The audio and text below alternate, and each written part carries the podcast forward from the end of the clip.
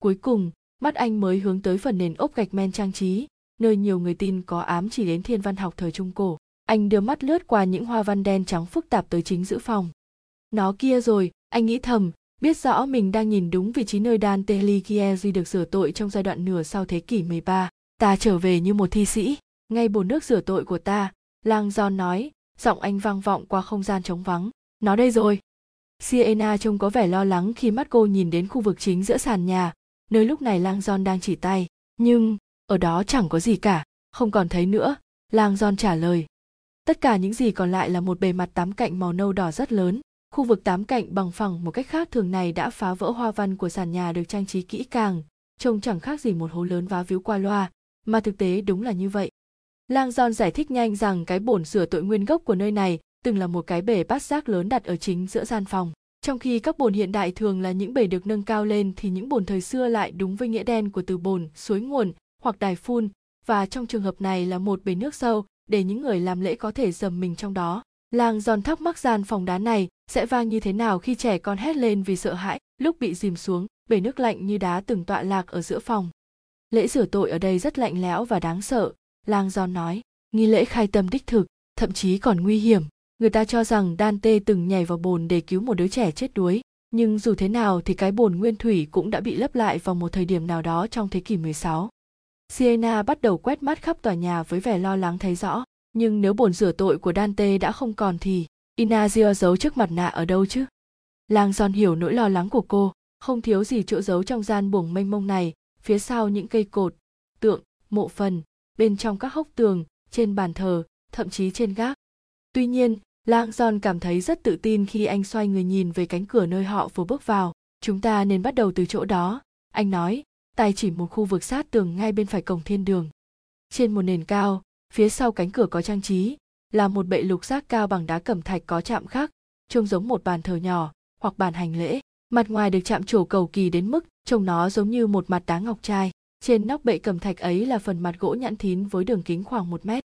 Siena có vẻ không chắc chắn lắm khi theo lang giòn lại gần đó, lúc họ bước lên các bậc cấp và tiến vào bên trong cánh cổng bảo vệ, siena nhìn rõ hơn và thẳng thốt giật mình, nhận ra thứ mình đang nhìn thấy.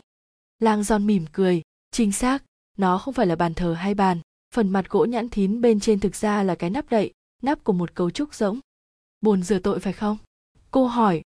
Lang Giòn gật đầu, nếu dante được rửa tội ngày hôm nay, nhất định phải là cái bể ở chỗ này, không bỏ phí thời gian anh quả quyết hít một hơi thật sâu và đặt tay lên cái nắp gỗ thoáng chút để phòng khi chuẩn bị di chuyển nó. Lang giòn nắm chặt mép của cái nắp và đẩy sang một bên thận trọng cho nắp trượt khỏi bệ cầm thạch và đặt lên sàn bên cạnh bồn. Sau đó anh ngó vào bên trong không gian trống rỗng tối om rộng ngót 60 phân. Cảnh tượng kỳ lạ khiến lang giòn phải nuốt khan. Từ trong bóng tối cái mặt nạ người chết của Dante Ligieri đang nhìn lại anh. Chương 56, hãy tìm và anh sẽ thấy lang giòn đứng bên mép bồn rửa tê và đăm đăm nhìn xuống cái mặt nạ người chết nhợt nhạt, nhăn nhúm đang nhìn thẳng lên trên. Cái mũi khoằm và cái cằm chìa ra không lẫn đi đâu được. Dante Alighieri. Gương mặt vô hồn trông đã đủ kinh dị, nhưng vị trí của nó trong bồn có gì đó dường như siêu nhiên. Mất một lúc, lang giòn vẫn không dám chắc mình đang nhìn thấy gì. Không lẽ cái mặt nạ lơ lửng? Lang giòn cúi xuống thấp, nhìn kỹ hơn quang cảnh trước mắt. Bồn nước sâu vài thước, giống một cái giếng hơn là bể nông thành bồn dựng đứng chạy thẳng xuống phần đáy lục giác đổ đầy nước. Rất lạ là cái mặt nạ dường như treo lửng lơ trong bồn, ngay phía trên mặt nữ óc như thế có phép lạ. Phải mất một lúc lang giòn mói nhận ra điều gì gây nên ảo giác đó. Bồn nước có một trụ dựng đứng ở chính giữa chỉ cao phân nửa bồn và đầu mút có một đĩa kim loại nhỏ vượt lên khỏi mặt nước. Cái đĩa đó có vẻ là một vòi phun trang trí và có lẽ là chỗ để đặt một đứa trẻ ngồi lên. Nhưng lúc này, nó là bệ đỡ cho cái mặt nạ của Dante được nhấc cao lên khỏi mặt nước một cách an toàn. Cả Lang John và Sienna đều không nói một lời nào khi họ đứng bên nhau nhìn xuống khuôn mặt nhăn nhúm của Dante Alighieri, vẫn được bọc kín trong chiếc túi ziploc của anh, như thể ông đã bị chết ngạt. Mất một lúc, hình ảnh gương mặt đăm đăm nhìn lên từ một bể nước gợi lên trong lang John cái trải nghiệm hãi hùng của chính anh khi còn là một cậu bé bị kẹt dưới đáy giếng tuyệt vọng nhìn lên trên. Cố xua ý nghĩ đó khỏi tâm trí anh thận trọng cúi xuống và cầm lấy một bên mép mặt nạ vị trí lẽ ra là tai của dante mặc dù khuôn mặt rất nhỏ so với tiêu chuẩn hiện đại, nhưng cái đĩa cổ lại nặng hơn anh tưởng anh từ từ nhấc mặt nạ ra khỏi bồn và giơ nó lên để cả anh và sienna đều có thể kiểm tra nó gần hơn. Cho dù nhìn qua lớp túi nhựa, cái mặt nạ trông vẫn giống như người thật. Từng nếp nhăn và dị tật trên gương mặt của thi sĩ đều được khắc họa lại trong lớp thạch cao ướt, trừ một vết nứt cũ chính giữa mặt nạ. Còn lại hiện vật này ở trong điều kiện hoàn hảo. Lật ngược lại xem siena thì thào, xem phía sau nào. Lang giòn cũng đang định làm việc đó máy quay an ninh tại cung điện vecchio cho thấy rõ ràng lang và inazio phát hiện được gì đó ở mặt sau của chiếc mặt nạ. Thứ đáng quan tâm đến mức hai người đàn ông này phải mang cả hiện vật ra khỏi cung điện. Hết sức cẩn thận để không làm rơi cái mặt nạ thạch cao dễ vỡ lang lật ngược mặt nạ và đặt úp xuống trên lòng bàn tay phải của mình để họ có thể xem xét mặt sau. Không như phần gương mặt nhăn nhúm dãi dầu mưa nắng của Dante, phía trong mặt nạ nhẵn thín và trống trơn. Vì không dùng để đội nên mặt sau của chiếc mặt nạ, được đổ thạch cao nhằm tăng thêm độ cứng cáp, tạo thành một bề mặt lõm không tỉ vết, giống như một bát xúc nông. Lang Giòn không biết mình hy vọng tìm thấy gì ở mặt sau chiếc mặt nạ, nhưng chắc chắn là không phải như thế này. Chẳng có gì cả. Hoàn toàn chẳng có gì. Chỉ là một bề mặt trống trơn, nhẵn nhụi. Sienna có vẻ cũng bối rối không kém chỉ là thạch cao trơn thôi mà cô thì thào nếu thế thì anh và inazio đã nhìn thấy gì chứ anh không biết lang giòn nghĩ tay kéo căng túi nhựa để nhìn cho rõ hơn. Ở đây chẳng có gì cả, với tâm trạng càng lúc càng chán ngán lang giòn đưa chiếc mặt nạ vào một quầng sáng và xem xét thật kỹ. Khi anh lật ngược món đồ để nhìn cho rõ hơn, trong thoáng chốc anh nảy ra ý nghĩ rằng có thể mình đã nhìn thấy một mảng bọt màu nhạy gần trên đỉnh, một chuỗi dấu vết chạy theo chiều ngang ở mặt trong phần trán của dante. Khiếm khuyết tự nhiên chăng? Hay có lẽ là thứ gì khác? Lang john lập tức xoay người và chỉ tay về phía một ô đá cẩm thạch có lắp bản lề trên bức tường phía sau họ tìm trong đó xem. Anh bảo sienna xem có khăn lau không? Sienna tỏ vẻ hoài nghi nhưng vẫn làm theo mở toang cánh tủ kín đáo nơi chứa ba thứ van điều khiển mức nước trong bồn công tắc điều khiển ngọn đèn dọi trong bồn và một chồng khăn vải lanh. Sienna ngạc nhiên nhìn Lang John, nhưng Lang John đã từng tới thăm nhiều nhà thờ trên toàn thế giới, nên biết rõ các bồn rửa tội gần, như lúc nào cũng có sẵn tã lót trẻ em cho các vị cha xứ sử dụng trong trường hợp khẩn cấp. Tình huống trẻ sơ sinh đi tiểu bất ngờ trong lúc được ban tên thánh khá phổ biến. Tốt quá, anh nói, mắt nhìn chồng khăn, giữ cái mặt nạ mấy giây giúp anh nhé. Anh nhẹ nhàng chuyển chiếc mặt nạ vào tay Sienna và bắt đầu làm việc. Trước hết, Lang Son đặt cái nắp hình lục giác lên bồn để phục hồi lại chiếc bàn nhỏ trông như bàn thờ mà họ nhìn thấy lúc đầu. Rồi anh vừa lấy vài chiếc khăn lanh trong tủ và trải rộng ra như khăn bàn. Cuối cùng, anh bật công tắc đèn, ngọn đèn trên đầu sáng lên, chiếu rõ khu vực rửa tội và bề mặt nắp bể. Sienna nhẹ nhàng đặt chiếc mặt nạ lên trên bể trong khi Lang John lấy thêm khăn và dùng găng bếp lò để thả chiếc mặt nạ trong túi zip lóc ra, cẩn thận không chạm vào nó bằng tay trần. Một lúc sau, chiếc mặt nạ người chết của Dante đã nằm ngửa lên dưới ánh đèn sáng rực, giống như đầu của một bệnh nhân đã được gây mê trên bàn phẫu thuật. Các đường nét đầy biểu cảm của chiếc mặt nạ hiện ra dưới ánh đèn càng gớm ghiếc hơn, những nếp nhăn của tuổi già nổi bật nhờ lớp thạch cao phai màu. Lang John không bỏ phí thời gian dùng những găng lót tay tạm bợ của mình lật chiếc mặt nạ lại và nó úp xuống. Mặt sau của mặt nạ trông đỡ cũ kỹ hơn hẳn mặt trước, sạch sẽ và trắng trẻo, chứ không xám xịt và vàng ịch. Sienna nghiêng đầu, trông có vẻ ngơ ngác, anh có thấy mặt bên này trông mới hơn không? Phải thừa nhận, sự khác biệt màu sắc rõ ràng hơn so với những gì lang John hình dung, nhưng mặt này chắc chắn cùng niên đại với mặt trước, độ già hóa không đồng đều. Anh nói, mặt sau của mặt nạ bị phần đế trưng bày che, nên không bị hiệu ứng giả hóa do ánh mặt trời. Lang John ghi nhớ cần tăng GOP đôi độ SPF một kính dâm của mình. Một SPF, Sunber Protection Factor, tác nhân bảo vệ chống nắng. Đây là số đo mức độ bảo vệ trước tia tử ngoại và có phạm vi từ 1 đến 45 hoặc cao hơn. Một chiếc kính dâm có SPF 15 sẽ lọc được 92% tia tử ngoại. Nói cách khác, nó sẽ làm chậm quá trình cháy nắng trên da người sau 150 phút thay vì 10 phút, tức là người đó có thể ở ngoài nắng lâu hơn 15 lần. Khoan đã, Sienna nói, cúi sát xuống nhìn trước mặt nạ. Xem này, trên trán ấy, chắc chắn đó là thứ anh Vinazio nhìn thấy. Mắt lang giòn lướt nhanh trên bề mặt trắng nhãn tới đúng chỗ bợt màu mà anh nhận thấy lúc trước qua lớp nhựa, một dấu vết mờ chạy ngang phía bên trong phần trán của Dante. Tuy nhiên, lúc này, dưới ánh sáng mạnh, lang giòn nhìn thấy rõ những vết này không phải là khiếm khuyết tự nhiên, chúng do con người tạo ra. Đó là chữ viết, Sienna thì thào, lời nói như nghẹn lại trong họng cô. Nhưng, lang giòn xăm soi dòng chữ khác trên lớp thạch cao, đó là một dòng chữ cái được viết tay bằng thứ chữ bay bướm màu vàng nâu nhạt. Tất cả chỉ có vậy thôi sao? Sienna nói, giọng đầy giận dữ. Lang giòn gần như không nghe thấy tiếng cô. Ai viết dòng chữ này? Anh tự hỏi, ai đó thời Dante chăng? Có vẻ không chắc lắm. Nê như vậy, một sử gia nghệ thuật nào đó đã nhận ra nó từ rất lâu trong quá trình vệ sinh hay phục chế thường xuyên rồi và dòng chữ này đã trở thành một phần trong câu chuyện về chiếc mặt nạ lang john chưa bao giờ nghe nói về nó cả một khả năng khác chắc chắn hơn vụt đến trong tâm trí anh bớt gen Georgie. Georgie là chủ nhân của chiếc mặt nạ và vì thế có thể dễ dàng tiếp cận nó bất cứ khi nào ông ta muốn. Ông ta có thể viết dòng chữ lên phía sau chiếc mặt nạ cách đây không lâu và sau đó đặt nó vào tủ cổ mà không để ai biết. Chủ nhân chiếc mặt nạ, Mata đã nói với họ, thậm chí còn không cho nhân viên của chúng tôi mở tủ khi ông ấy vắng mặt. Lang John nhanh chóng giải thích luận điểm của mình. Có vẻ Sienna chấp nhận suy luận của anh, nhưng rõ ràng điều đó khiến cô lo lắng, chẳng có nghĩa gì cả. Cô nói, vẻ bồn chồn. Nếu chúng ta tin do Di đã bí mật viết gì đó đằng sau chiếc mặt nạ người chết của Dante và con kỳ công tạo ra cái máy chiếu tí hon đó để chỉ dẫn đến chiếc mặt nạ thì tại sao ông ta lại không viết gì đó có nghĩa hơn? Ý em là, nó rất vô nghĩa. Anh và em đã tìm kiếm chiếc mặt nạ chọn một ngày và đây là tất cả những gì chúng ta tìm được sao? Lang John tập trung trở lại dòng chữ ở phía sau mặt nạ. Thông điệp viết tay rất ngắn, chỉ dài đúng 7 chữ cái và phải thừa nhận là trông hoàn toàn không rõ mục đích. Sienna thất vọng cũng là điều dễ hiểu. Tuy nhiên, Lang John lại cảm thấy ớn lạnh về những khám phá sắp tới, gần như ngay lập tức nhận ra rằng bảy chữ cái này sẽ cho anh biết mọi điều anh cần với những gì sắp phải làm tiếp theo. Hơn nữa, anh phát hiện ra một mùi hương thoang thoảng từ chiếc mặt nạ. Thứ mùi tiết lộ, lý do tại sao lớp thạch cao ở mặt sau lại trắng hơn hẳn mặt trước, và sự khác biệt này chẳng liên quan gì đến quá trình già hóa hay ánh mặt trời cả. Em không hiểu, Sienna nói, các chữ cái đều giống nhau. Lang John bình tĩnh gật đầu trong lúc nghiên cứu dòng văn tự, bảy chữ cái giống hệt nhau được viết cẩn thận bằng kiểu chữ hoa Mỹ phía trong phần chán của Dante. Bảy chữ P, Sienna nói, chúng ta biết làm gì với thứ này. Lang John bình tĩnh mỉm cười và ngước mắt nhìn cô. Anh gợi ý chúng ta làm đúng những gì lời nhắn này bảo chúng ta làm. Sienna trợn mắt nhìn, bảy chữ P là lời nhắn sao? Đúng vậy, anh cười nói. Và nếu em đã từng tìm hiểu về Dante, thì nó rất rõ ràng.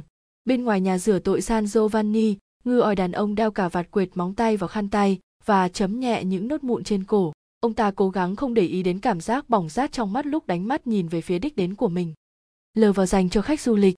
Ngoài cửa, một thuyết trình viên dáng vẻ mệt mỏi mặc áo cộc đang hút thuốc và chỉ cho những du khách còn bỡ ngỡ thấy lịch làm việc của khu di tích, được viết theo thời gian quốc tế. Giờ mở cửa 13 giờ đến 17 giờ, người đàn ông bị phát ban nhìn đồng hồ đeo tay, mới có 10 giờ 2 phút sáng. Nhà rửa tội còn đóng cửa thêm mấy tiếng nữa. Ông ta nhìn tay thuyết trình viên một lúc rồi quyết định hành động. Ông ta tháo chiếc khuyên vàng đeo trên tai và đút vào túi. Sau đó, ông ta móc ví ra và kiểm tra bên trong. Ngoài mấy chiếc thẻ tín dụng đủ loại và một mớ tiền euro, ông ta còn mang theo hơn 3.000 đô la Mỹ tiền mặt. Thật may, thói tham lam là một tội lỗi mang tính quốc tế. Chương 57, Beckatum, Beckatum, Beckatum. Bảy chữ P viết ở phía sau trước mặt nạ, người chết của Dante lập tức kéo suy nghĩ của Lang Giòn trở về với nội dung tác phẩm thần khúc. Trong thoáng chốc, anh nhớ lại sân khấu ở Viên, nơi anh trình bày bài giảng Dante thần thánh, những biểu tượng của địa ngục. Giờ chúng ta đi xuống, giọng anh vang vọng qua loa, băng qua 9 tầng địa ngục tới trung tâm trái đất, mặt đối mặt với quỷ Saturn. Lang John chuyển hình chiếu qua một loạt hình ảnh quỷ Saturn ba đầu từ những tác phẩm nghệ thuật khác nhau, vực địa ngục của Botticelli, hình gốm khảm trong nhà rửa tội Florence và con quỷ đen đúa khủng khiếp của Anderze Azione, lông của nó bết máu đỏ của các nạn nhân. Chúng ta, Lang John tiếp tục, cùng nhau leo xuống bộ ngực xù xì của Saturn, đảo ngược hướng vì lực hấp dẫn thay đổi và chui lên từ thế giới tối tăm để lại nhìn thấy những vì sao một lần nữa. Lang John cho chạy hình chiếu tới hình ảnh mà anh vừa trình chiếu lúc trước, bức vẽ mang tính biểu tượng của Domenico Cosimi từ bên trong thánh đường, mô tả Dante mặc áo choàng đỏ đứng bên ngoài tường thành Florence và nếu quan sát thật kỹ, các vị sẽ thấy những ngôi sao ấy. Lang John chỉ lên bầu trời đầy sao trên đầu Dante, như các vị thấy, bầu trời được cấu tạo thành 9 quả cầu đồng tâm bao quanh trái đất. Cấu trúc thiên đường 9 tầng này tương ứng và cân bằng với 9 tầng địa ngục. Như các vị có thể đã biết, con số 9 là một đề tài quen thuộc của Dante. Lang John ngừng lại, nhấp một ngụm nước và đế cho đám đông lấy lại nhịp thở sau hành trình đáng sợ đi xuống rồi thoát ra khỏi địa ngục. Cho nên, sau khi đã kinh qua những điều hãi hùng của hoàng ngục, hẳn các vị đều rất hào hứng tiến về phía thiên đường. Nhưng rất tiếc, trong thế giới của Dante, chẳng có gì dễ dàng cả. Anh bật ra một tiếng thở dài, nhằm gây ấn tượng. Để lên được thiên đường tất cả chúng ta đều phải, cả theo nghĩa đen lẫn nghĩa bóng, leo lên một ngọn núi. Lang John chỉ tay vào bức tranh của Michelino. Ở chân trời, phía sau Dante, cử tọa có thể thấy một quả núi duy nhất hình nón vươn lên bầu trời. xoáy chôn ốc bên trên quả núi là một con đường lượn tròn liên tục hình nón chín lần vươn lên thành nhiều bậc cao dần về phía đỉnh dọc theo con đường ấy là những hình người trần truồng khổ sở lê bước đi tới chịu đựng rất nhiều cực hình trên đường đi tôi đang cho quý vị xem núi luyện ngục làng giòn tuyên bố và buồn thay con đường đi lên gồm 9 vòng mệt mỏi này là lộ trình duy nhất từ vực sâu của hỏa ngục đi tới hào quang của thiên đưa ong. Trên con đường này, các vị có thể thấy những linh hồn ăn năn hối hận đang đi lên từng người phải trả một cái giá thích hợp cho một tội lỗi nhất định. Những kẻ đố kỵ phải leo lên với hai mắt bị khâu lở để họ không thể thèm khát được nữa. Những kẻ tự phụ phải vác theo đá nặng trên lưng khiến họ phải cúi rạp trong tư thế, khúm núm. Những kẻ tham ăn phải leo lên mà không có thức ăn hoặc nước uống, do đó phái chịu cơn đói kinh khủng. Và những kẻ đầy dục vọng phải vượt qua lửa nóng để thanh lọc bản thân khỏi sức nóng của dục vọng. Anh ngừng lại, nhưng trước khi các vị được hưu ẩn đặc quyền leo lên ngọn núi này và gột bỏ tội lỗi của mình, các vị phải nói chuyện với nhân vật này. Lang John chuyển màn hình tê hình cận cảnh một bức vẽ của Michelino, trong đó một thiên thần có cánh ngồi trên ngai đặt dưới chân núi luyện ngục. Dưới chân thiên thần đó là một hàng dài, những kẻ tội lỗi biết sám, hối đợi được phép đi vào con đường leo lên cao. Rất lạ là thiên thần ấy cầm một thanh kiếm dài, dường như đang đâm mũi kiếm vào mặt của người đầu tiên trong hàng. Có ai biết? Lang John hỏi to, thiên thần này đang làm gì không? Đâm vào đầu ai đó phải không? Một giọng nói đánh bạo. Không phải. Một giọng khác, đâm vào mắt ai đó. Lang giòn lắc đầu, ai có ý kiến khác không? Một giọng tít phía sau vang lên đầy chắc chắn, viết lên chán anh ta. Lang giòn mỉm cười, có vẻ ai đó ở phía sau biết rõ Dante của mình. Anh lại ra hiệu về phía bức tranh tôi nhận ra nhân vật trông như thiên thần này đang đâm vào chán kẻ xấu số kia nhưng không phải vậy theo văn bản của dante thiên thần canh gác luyện ngục dùng mũi kiếm của mình viết gì đó lên chán các vị khách trước khi họ bước vào vậy thiên thần viết gì? Các vị hẳn sẽ đặt câu hỏi như vậy. Lang giòn ngừng lại để tăng hiệu quả. Thật lạ ông ấy viết một chữ cái duy nhất được lặp lại bảy lần. Có ai biết thiên thần viết bảy lần chữ cái gì trên chán tê không? B. Một giọng nói rất to từ đám đông. Lang giòn mỉm cười. Đúng Chữ B, chữ B này mang nghĩa peccatum từ trong tiếng Latin chỉ tội lờ, và thực tế nó được viết bảy lần, tượng trưng cho septem peccata mortalia, còn được gọi là bảy trọng tội. Ai đó nói to. Tuyệt vời, và vì thế, chỉ bằng cách leo lên qua từng cấp luyện ngục các vị mới có thể chuộc lại tội lờ của mình. Với mỗi COP các vị leo qua, một thiên thần sẽ xóa bớt một chữ P trên trán các vị cho tới khi các vị lên tới đỉnh, chán được xóa sạch cả bảy chữ P và linh hồn các vị được cột sạch mọi tội lỗi. Anh nháy mắt, nơi này được g là luyện ngục vì một lý do. Lang giòn giật mình thoát khỏi suy tưởng và nhìn thấy Sienna đang đăm đăm nhìn anh từ bên kia bồn rửa tội. Bảy chữ P à? Cô nói, kéo anh trở về với thực tại và ra hiệu về phía trước mặt nạ người chết của Dante. Anh nói, đó là một thông điệp phải không? Cho chúng ta biết cần phải làm gì à? Lang John giải thích nhanh tưởng tượng của Dante về núi luyện ngục, những chữ P đại diện cho bảy trọng tội và quy trình làm sạch chúng trên chán. Rõ ràng, Lang John kết luận, Bert Gen gì vốn là người mê Dante, rất quen với bảy chữ P và hiểu quá trình tẩy sạch chúng khỏi chán như là một cách thức để tiến tới thiên đường. Sienna có vẻ nghi ngờ, anh nghĩ bớt Gen gì viết những chữ b này lên trước mặt nạ, vì ông ta muốn chúng ta theo đúng nghĩa đen sẽ tẩy sạch chúng trên trước mặt nạ người chết ư. Đó là việc mà anh nghĩ chúng ta cần làm mà. Anh nhận ra. Robert, kể cả chúng ta tẩy sạch mấy chữ cái này, liệu điều đó giúp gì cho chúng ta chứ? chúng ta sẽ chỉ có được một chiếc mặt nạ hoàn toàn trống trơn có thể có lang giòn nở một nụ cười đầy hy vọng cũng có thể không anh nghĩ có nhiều thứ không thể chỉ nhìn bằng mắt anh di chuyển về phía chiếc mặt nạ em còn nhớ anh đã nói với em rằng phía sau chiếc mặt nạ nhạt màu hơn vì quá trình già hóa không đều không? Vâng. Có thể anh sai anh nờ sự khác biệt về màu quá rõ nên không thể do già hóa được và kết cấu bề ngoài của mặt sau rất gai. Gai là sao? Lang đòn chỉ cho cô thấy kết cấu bề ngoài ở mặt sau thô hơn mặt trước và cũng nhám hơn, giống như giấy giáp. Trong thế giới nghệ thuật, kết cấu bề mặt thô giáp thế này được gọi là gai, và họ thích vẽ lên một bề mặt gai sần, bởi vì sơn bám lên đó tốt hơn em không hiểu. Lang giòn mỉm cười, em có biết thạch cao là gì không? Có chứ, họa sĩ dùng nó để phủ lót toan và... Cô đột ngột ngừng lại, ý của anh thể hiện rất rõ. Chính xác, Lang giòn nói, họ dùng thạch cao để tạo ra một bề mặt trắng sạch và gai và đôi khi để phủ lên những bức vẽ không muốn có nếu họ định dùng lại tấm toan đã vẽ giờ trông sienna đầy phấn khích và anh nghĩ có lẽ do di che đi thứ gì đó phía sau trước mặt nạ người chết bằng thạch cao phải không điều đó lý giải cho lớp gai sần và màu sáng hơn. Nó cũng có thể giải thích lý do tại sao ông ta lại muốn chúng ta xóa sạch bảy chữ p. Sienna có vẻ bối rối trước ý cuối anh vừa nói. Ngửi thử xem, lang do nói, nhấc trước mặt nạ đưa lên sát mặt cô giống như một cha cố đang làm lễ ban thánh thể. Sienna rúm lờ thạch cao có mùi như một con cún lông ướt nhẹp vậy. Không phải tất cả thạch cao đều vậy. Thạch cao thường có mùi như phấn viết. Mùi chó lông ướt là thạch cao acrylic. Nghĩa là nghĩa là nước có thể hòa tan sienna nghiêng đầu và lang có thể cảm nhận được bánh xe đang chuyển động. Cô từ từ đưa mắt nhìn trước mặt nạ và sau đó đột nhiên quay lại lang mắt mở to. Anh nghĩ có gì đó bên dưới lớp thạch cao à? Điều đó giúp lý giải rất nhiều. Sienna lập tức nắm lấy nắp bồn rửa tội hình lục giác và kéo nó sang bên để lộ mặt nước phía dưới. Cô nhặt lấy một chiếc khăn lanh mới và nhúng vào nước rửa tội. Sau đó cô chìa chiếc khăn đang giò nước tong tong cho lang anh làm đi lang giòn úp trước mặt nạ xuống lòng bàn tay trái và cầm lấy chiếc khăn ướt anh vẩy bớt nước thừa rồi bắt đầu thấm khăn ướt vào mặt trong phần trán của Dante, làm ướt toàn bộ chỗ có bảy chữ P mỹ miều.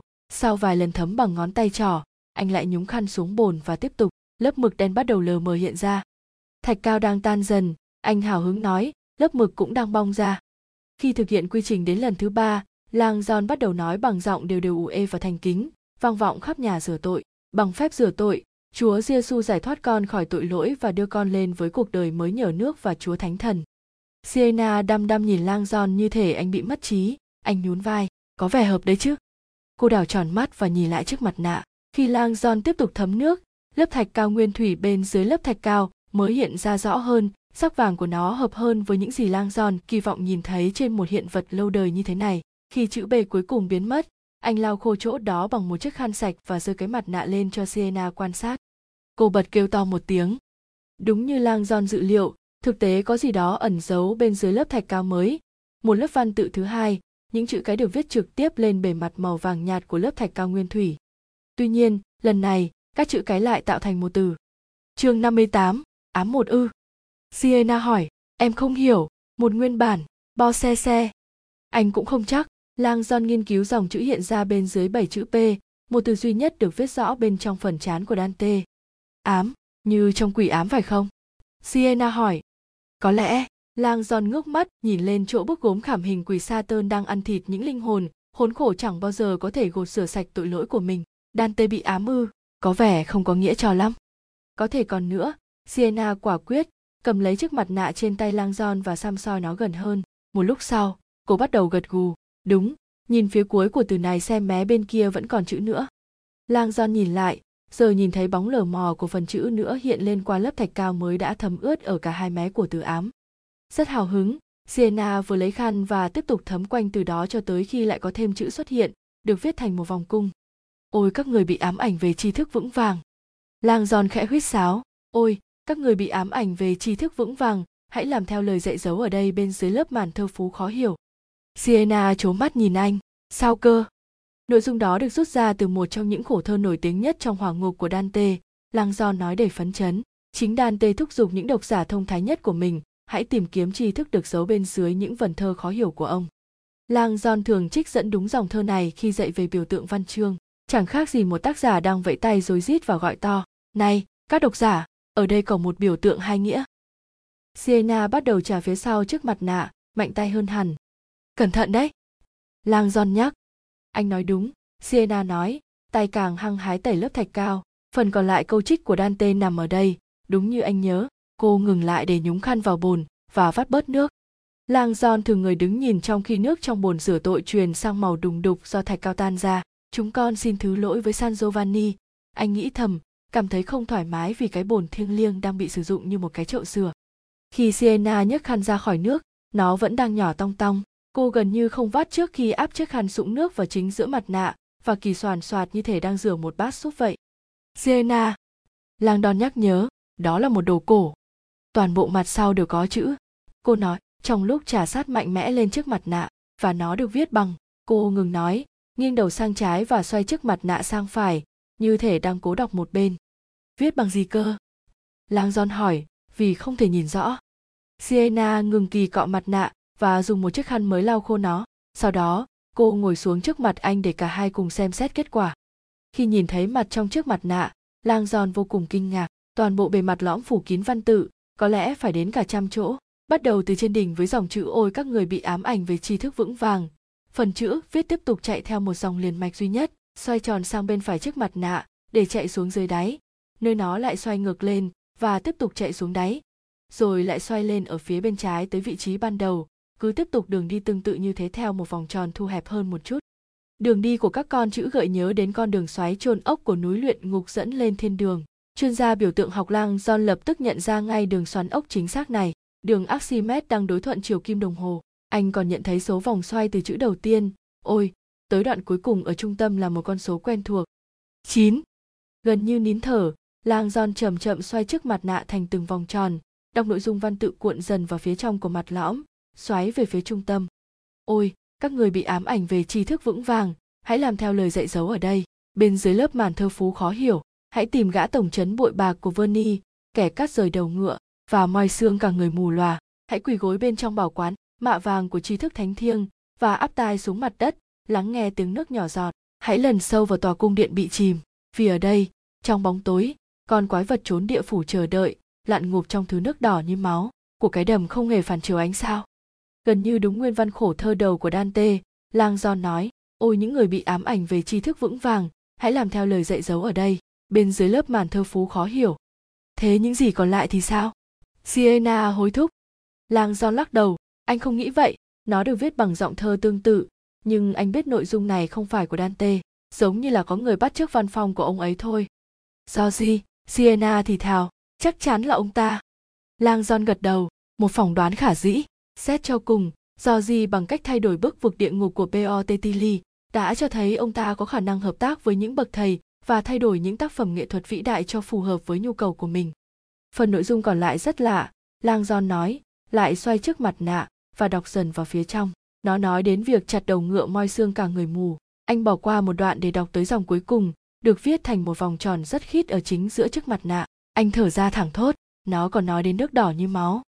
Sienna như óng mà giống như ảo giác của anh về người phụ nữ tóc bạc à.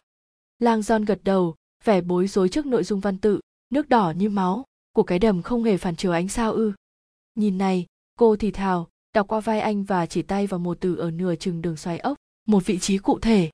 Mắt Lang John đã tìm ra cái từ mà anh bỏ qua trong lần đọc đầu tiên, đó chính là tên của một trong những thành phố độc đáo và ấn tượng nhất thế giới. Lang John cảm thấy một cơn ớn lạnh, vì biết rằng đó cũng chính là thành phố nơi Dante Alighieri bị nhiễm thứ bệnh dịch chết ngựa ỏi đã cướp đi sinh mạng của ông.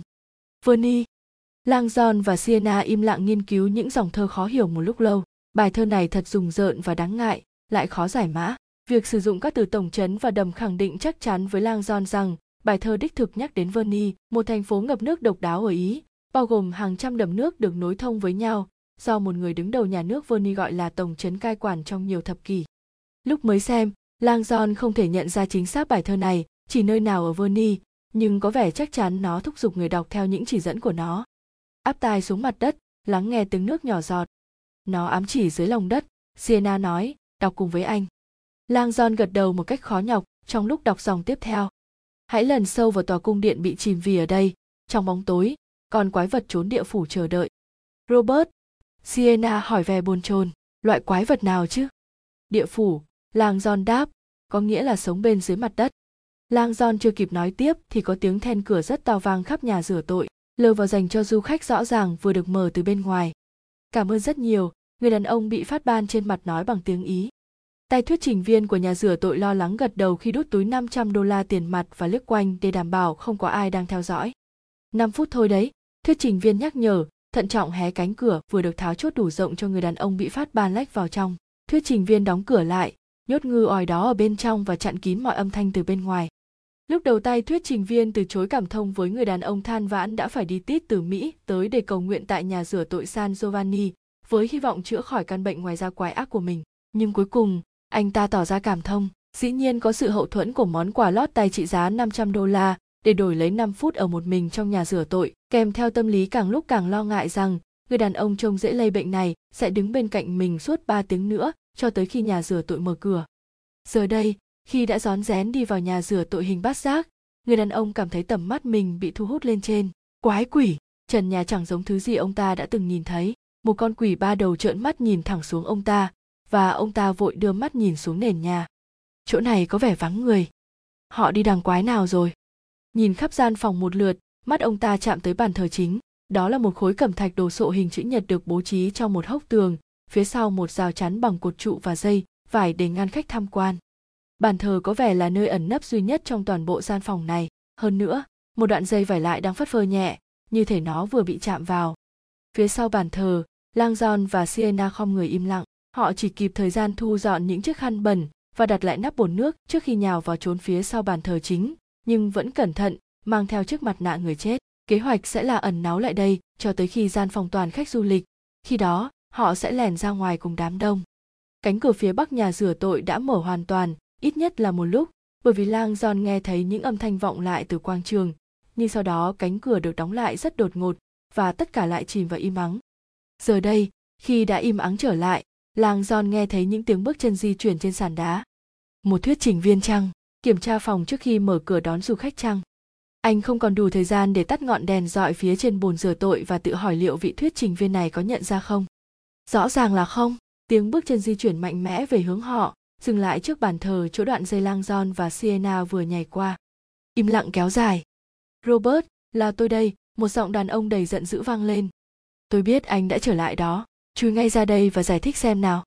Chương 59, chẳng việc gì phải giả vờ như mình không hề có mặt ở đây lang John ra hiệu cho sienna vẫn khom người an toàn để không bị nhìn thấy, tay cầm chiếc mặt nạ người chết của dante mà anh đã bỏ trở lại cái túi ziploc. Sau đó, rất chậm rãi, lang John đứng lên, anh đứng sững như một vị linh mục phía sau bàn thờ của nhà rửa tội, đưa mắt nhìn giáo đoàn chỉ có một người của mình. Người lạ mặt đối diện với anh có mái tóc nâu nhuốm bạc, đeo kính hàng hiệu và những nốt phát ban rất kinh khủng trên mặt và cổ. Ông ta gãi cổ sồn sột, cặp mắt sưng mọng của ông ta ném ra những tia nhìn khó hiểu và giận dữ anh cần cho tôi biết anh đang làm cái quái gì ở đây, robert. Ông ta căn vặn, chân bước qua đoạn dây và tiến về phía lang giòn giọng ông ta đặc âm, mỹ. Chắc chắn tôi sẽ nói lang giòn lịch thiệp trả lời, nhưng trước hết, hãy cho tôi biết ông là ai. Người đàn ông đứng sững lại, vẻ mặt đầy ngờ vực, anh nói sao cơ? Lang giòn cảm thấy có gì đó hơi quen quen trong ánh mắt của người đàn ông, giọng nói ông ta cũng vậy, mình đã gặp ông ấy bằng cách nào đó, ở nơi nào đó lang John bình tĩnh nhắc lại đề nghị của anh. Xin hãy cho tôi biết ông là ai và làm sao ông biết tôi. Người đàn ông vung tay lên vẻ không tin nổi. Jonathan fezit tổ chức y tế thế giới, người đã bay tới đại học harvard và đón anh. Lang John cố gắng phân tích những gì mình đang nghe thấy. Tại sao anh không gọi lại? Người đàn ông vặn hỏi, vẫn gãi lấy gãi để cổ và má, lúc này nhìn đỏ tấy vào phòng rộp. Và cô à mà tôi nhìn thấy vào đây cùng anh là ai vậy? Có phải cô ta là người bây giờ anh đang hợp tác phải không? Sienna vẫn bỏ lom khom bên cạnh lang john và lập tức lên tiếng bác sĩ fezit phải không? Tôi là sienna bờ giúp tôi cũng là một bác sĩ. Tôi làm việc tại florence này. Giáo sư lang john bị bắn vào đầu đêm qua. Anh ấy bị mắc chứng rối loạn trí nhớ. Và anh ấy không biết ông là ai, hay chuyện gì đã xảy ra với anh ấy hai ngày qua. Tôi ở đây bởi vì muốn giúp anh ấy. Nghe những lời nói của sienna vang vọng khắp nhà sửa tội vắng vẻ, người đàn ông nghiêng đầu, vẻ ngơ ngác. Như thể ý của cô không lấy gì làm bảo đảm. Sau một lúc kinh ngạc ông ta lùi lại một bưa ốc, cố đứng dựa vào một trụ trống cho vững. Ôi! Chúa ơi! Ông ta lắp bắp, thế là rõ mọi chuyện rồi. Lang giòn nhìn vẻ giận dữ tan biến trên gương mặt người đàn ông. Robert, người mới đến thì thào, chúng tôi nghĩ anh đã. Ông ấy lắc đầu như thể cố gắng sắp xếp mọi tình tiết cho phù hợp. Chúng tôi nghĩ, anh đã trở mặt rằng, có lẽ họ trả nhiều tiền cho anh hoặc đe dọa anh. Chúng tôi không nắm được. Tôi là người duy nhất, anh ấy nói chuyện, sienna nói tất cả những gì anh ấy biết là đêm qua anh ấy tỉnh dậy trong bệnh viện của tôi và có người tìm cách giết anh ấy. Thêm nữa, anh ấy cũng có những ảo giác kinh khủng, những xác chết. Các nạn nhân bệnh dịch và một người phụ nữ nào đó có mái tóc bạc và một cái bùa rắn cứ nói với anh ấy.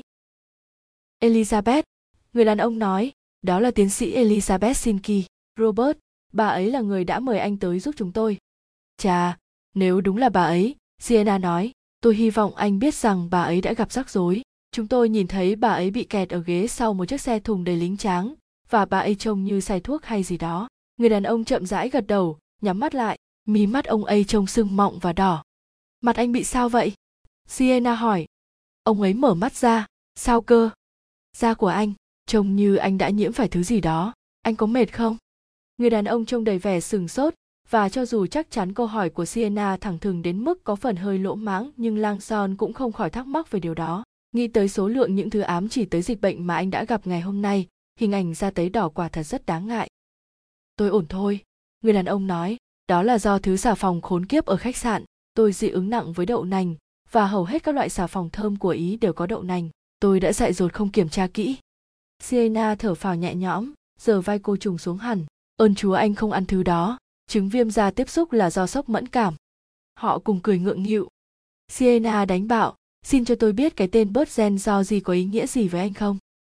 Người đàn ông sững sờ, trông như thể ông ấy vừa mặt đối mặt với quỷ sứ ba đầu. Chúng tôi tin mình vừa tìm được một thông điệp từ ông ta, sienna nói. Nó chỉ tới một nơi nào đó ở vernie. Điều đó có ý nghĩa gì với anh không? Giờ mắt người đàn ông trở nên dữ tợn. Lại chúa, có đấy, rất nhiều. Nó chỉ tới chỗ nào? Sienna hít một hơi, rõ ràng đã sẵn sàng kể cho người đàn ông mọi chuyện về bài thơ soái chôn ốc mà cô và lang giòn vừa phát hiện trên chiếc mặt nạ nhưng theo bản năng, lang giòn đã kín đáo đặt một bàn tay lên tay cô có vẻ người đàn ông là một đồng minh, nhưng sau tất cả sự việc hôm nay, tâm trí lang giòn mách bảo anh đừng vội tin ai cả hơn nữa, cả vạt của người đàn ông có đeo một quả chuông, và anh có cảm giác người đàn ông này rất có thể chính là người đang cầu nguyện trong nhà thờ Dante lúc trước. Ông ta đã bám theo bọn mình chăng? Làm sao anh tìm được chúng tôi ở đây? Lang John hỏi. Người đàn ông vẫn còn bối rối khi biết rằng Lang John không nhớ được mọi việc. Robert, anh gọi cho tôi đêm qua nói rằng anh đã dàn xếp cuộc gặp mặt với một giám đốc bảo tàng tên là Inazio Busoni. Sau đó anh biến mất, anh không hề gọi lại.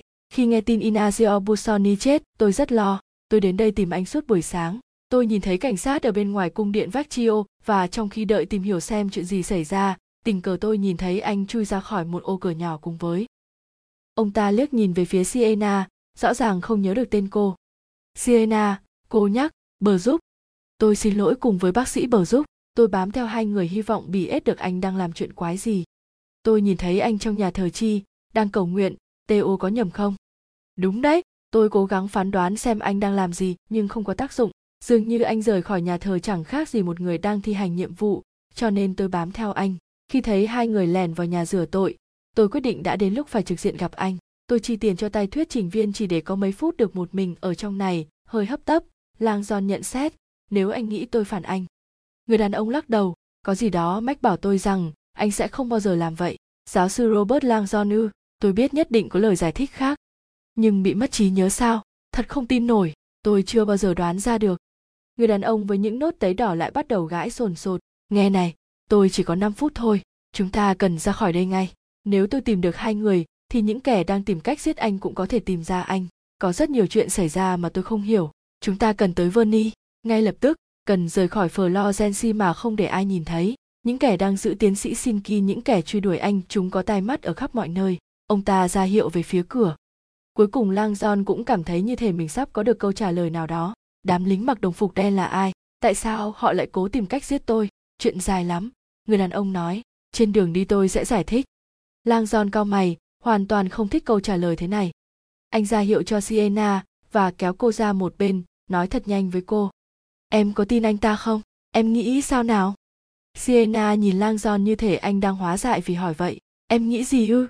Em nghĩ anh ta là người của tổ chức y tế thế giới. Em nghĩ anh ta là ván cược tốt nhất cho chúng ta để có câu trả lời. Thế còn tình trạng phát ban? Sienna nhún vai, đúng như những gì anh ta nói. Viêm da tiếp xúc nặng và nếu không phải như những gì anh ta nói thì sao? Lang giòn thì thào, nếu là gì đó khác? Gì khác chứ? Cô nhìn anh vẻ hoài nghi. Robert, không phải là dịch hạch. Nếu đó là những gì anh đang nghĩ, may thay, anh ta là một bác sĩ. Nếu anh ta bị một căn bệnh chết người và biết mình lây nhiễm, anh ta sẽ không khinh xuất ra ngoài để lây nhiễm cho cả thế giới đâu. Thế nếu anh ta không nhận ra mình bị dịch hạch thì sao? Sienna mím môi, nghĩ ngợi một lúc thế thì em sợ rằng anh và em đã nhiễm cả rồi cùng với tất cả mọi người trong khu vực. Em biết đấy, cách cư xử với bệnh nhân của em có thể hữu dụng. Cứ thẳng thắn thôi, sienna đưa cho lang giòn túi zip lóc có chiếc mặt nạ người chết. Anh mang người bạn nhỏ của chúng ta theo nhé. Khi trở lại chỗ bác sĩ ferris hai người nhận ra ông ta vừa kết thúc một cuộc điện đàm. Tôi vừa gọi cho lái xe của tôi, người đàn ông nói, anh ấy sẽ đón chúng ta ở bên ngoài. Bác sĩ ferris dừng lại đột ngột đăm đăm nhìn vào tay lang giòn và lần đầu tiên thấy khuôn mặt lúc chết của Dante Alighieri. Lạy chúa! Fezit nói, co rúm lại, thứ quái gì vậy? Chuyện dài lắm. Lang giòn đáp, tôi sẽ giải thích trên đường đi. Chương 60, biên tập viên tại New York Jonas Fauman tỉnh giấc vì tiếng điện thoại nối từ nhà tới văn phòng của mình réo vang. Anh lật người và nhìn đồng hồ, 4 giờ 28 phút sáng. Trong giới xuất bản sách, những cuộc gọi khẩn cấp lúc đêm muộn hiếm gặp chẳng kém gì chuyện thành công chỉ sau một đêm. Bực bội, Phong Man chuồi ra khỏi giường và đi vội tới phòng làm việc. Xin chào. Giọng nói trên máy là một giọng nam trung quen thuộc. Jonas, thật may cậu có ở nhà. Robert đây, tôi hy vọng không khua cậu dậy. Đương nhiên cậu khua tôi dậy rồi, mới có 4 giờ sáng thôi. Xin lỗi, tôi đang ở nước ngoài. Ở Harvard họ không dạy về các múi giờ à? Tôi đang gặp rắc rối chút, Jonas, và tôi cần giúp đỡ. Giọng lang John nghe rất căng thẳng, nó liên quan đến thẻ NetZ hạng doanh nghiệp của cậu. Netset à? Phong bật cười, Robert, chúng tôi ở trong ngành xuất bản sách, chúng tôi không có quyền tiếp cận các máy bay tư. Cả hai chúng ta đều biết cậu đang nói dối mà, anh bạn. Phong Man thở dài, được rồi, để tôi nói lại, chúng tôi không có quyền tiếp cận các máy bay tư cho các tác giả sách về lịch sử tôn giáo. Nếu cậu muốn viết cuốn 50 sắc thái của thánh tượng học, thì chúng ta có thể nói chuyện tiếp. Jonas, dù chuyến bay tốn kém bao nhiêu, tôi cũng sẽ thanh toán cho cậu. Tôi hứa đấy, tôi đã bao giờ thất hứa với cậu chưa? Còn hơn là cậu lỡ hạn chót lần cuối của cậu những ba năm cơ đấy. Tuy nhiên, Phong Man cảm thấy giọng lang giòn có vẻ khẩn trương. Cho tôi biết đang có chuyện gì, tôi sẽ cố gắng giúp. Tôi không có thời gian giải thích, nhưng tôi thật sự cần cậu làm việc này cho tôi. Đó là vấn đề sinh tử đấy. Phong Man đã làm việc với lang giòn đủ lâu để quen với khiếu hài hước của anh, nhưng anh ta không hề nghe thấy vẻ đùa cợt trong giọng nói lo lắng của lang giòn lúc này anh chàng hết sức nghiêm túc phong man thở hắt ra và gắng chấn tĩnh giám đốc tài chính của mình sẽ cấu đầu rút ruột mình mất. 30 giây sau, Forman đã viết ra các chi tiết yêu cầu chuyến bay đặc biệt của lang mọi thứ ổn chứ? Lang hỏi, rõ ràng cảm thấy vẻ do dự và ngạc nhiên của anh chàng biên tập viên trước những chi tiết đặt chuyến bay. Rồi, tôi cứ nghĩ cậu đang ở mỹ, Forman nói. Tôi ngạc nhiên khi biết cậu đang ở ý. Tôi cũng có khác gì cậu đâu, lang nói. Cảm ơn lần nữa nhé, jonas, giờ tôi ra sân bay đây. Trung tâm điều hành tại Hoa Kỳ của NetJet đặt tại Columbus, bang Ohio, với một đội hỗ trợ bay trên điện thoại toàn thời gian. Đại diện mảng dịch vụ chủ sở hữu, Deb vừa nhận được cuộc gọi từ một chủ doanh nghiệp ở New York. Chờ chút thương ngài, cô nói, chỉnh lại tai nghe và gõ thiết bị nhập thông tin của mình. Về mặt kỹ thuật, thì đây là một chuyến bay của NetJet châu Âu, nhưng tôi có thể giúp ngài được. Cô nhanh chóng truy cập hệ thống NetJet châu Âu, có trung tâm đặt tại Pau Bồ Đào Nha, sau đó kiểm tra vị trí hiện tại của các máy bay ở Ý và xung quanh đó. Được rồi, thưa ngài, cô nói, chúng tôi có một chiếc Tation XL tại Monaco, chúng tôi có thể điều sang Florence trong vòng chưa đầy một tiếng. Như thế có tiện cho ngài lang John không ạ? Hy vọng như vậy, người đàn ông từ công ty xuất bản trả lời, nghe như đã kiệt sức và hơi khó chịu. Chúng tôi rất biết ơn. Đó là hân hạnh của chúng tôi, Deb nói, và ngài lang John muốn bay tới Geneva phải không? Đúng vậy. Deb tiếp tục gõ máy, tất cả đã xong. Cuối cùng cô nói, ngài lang john được xác nhận ở trạm điều hành cơ sở cố định tasina no tại lucca khoảng 50 dặm về phía tây florence ông ấy sẽ khởi hành lúc 11 giờ 20 phút sáng theo giờ địa phương. Ông lang john cần có mặt tại trạm 10 phút trước khi khởi hành. Ngài sẽ không có dịch vụ di chuyển trên bộ, không có phục vụ ăn, và ngài cần cung cấp thông tin hộ chiếu để chúng tôi hoàn tất mọi việc. Ngài còn yêu cầu gì nữa không ạ? À? một công việc mới chăng? Anh ấy cười nói, cảm ơn cô cô giúp được nhiều lắm rất hân hạnh, chúc ngủ ngon. Deb kết thúc cuộc gọi và quay trở lại màn hình của mình để hoàn tất việc đặt chỗ. Cô nhập thông tin hộ chiếu của Robert, Lang John và định tiếp tục thì thấy màn hình hiện ra một hộp thoại cảnh báo màu đỏ. Deb đọc thông báo, mắt cô mở to.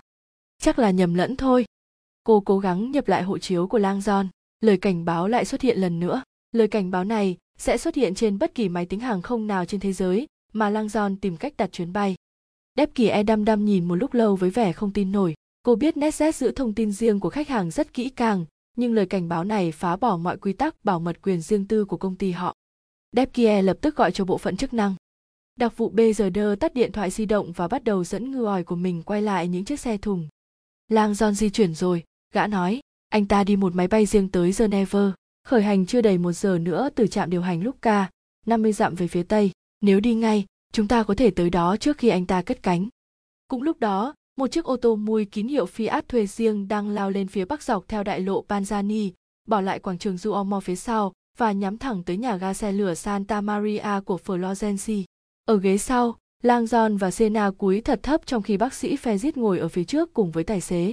Việc đặt chỗ với NetJet là ý tưởng của Sienna.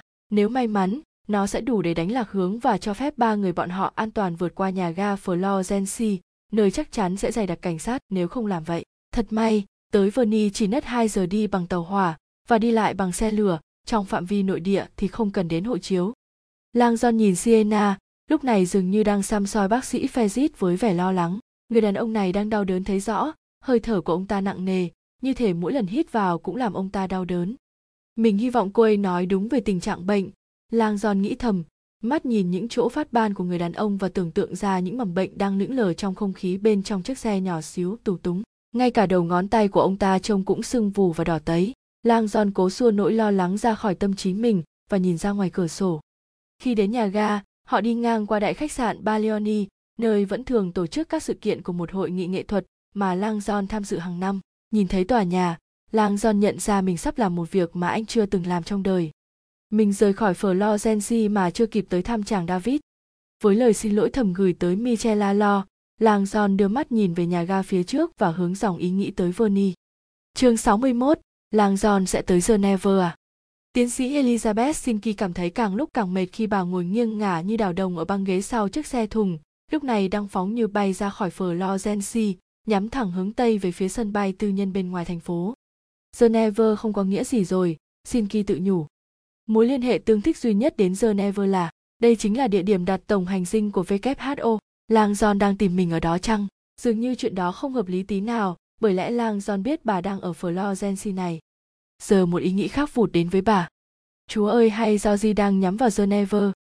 Georgie là người mê các biểu tượng và phải thừa nhận rằng việc tạo ra một điểm không bề mặt một tại tổng hành dinh tổ chức y tế thế giới là khá hợp lý nếu xét đến cuộc chiến kéo dài giữa hắn với Sinki. Thế nhưng, nếu Georgie tìm kiếm một điểm bùng phát dễ dàng cho một đại dịch thì Geneva không phải là lựa chọn hay.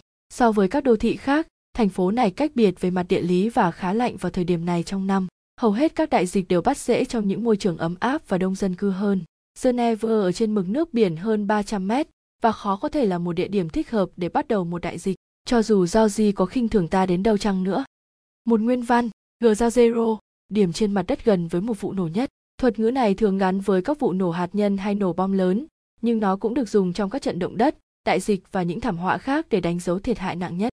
Cho nên câu hỏi vẫn còn đó, tại sao lang John lại đến đó? Đích đến kỳ lạ của vị giáo sư người Mỹ lại là một điểm khác nữa trong bản danh sách càng lúc càng dài liệt kê những hành vi không thể lý giải được của anh ta bắt đầu từ tối qua và bất chấp những nỗ lực hết công suất, Sinki thấy rất khó đi đến một lời giải thích thỏa đáng nào cho những việc làm ấy.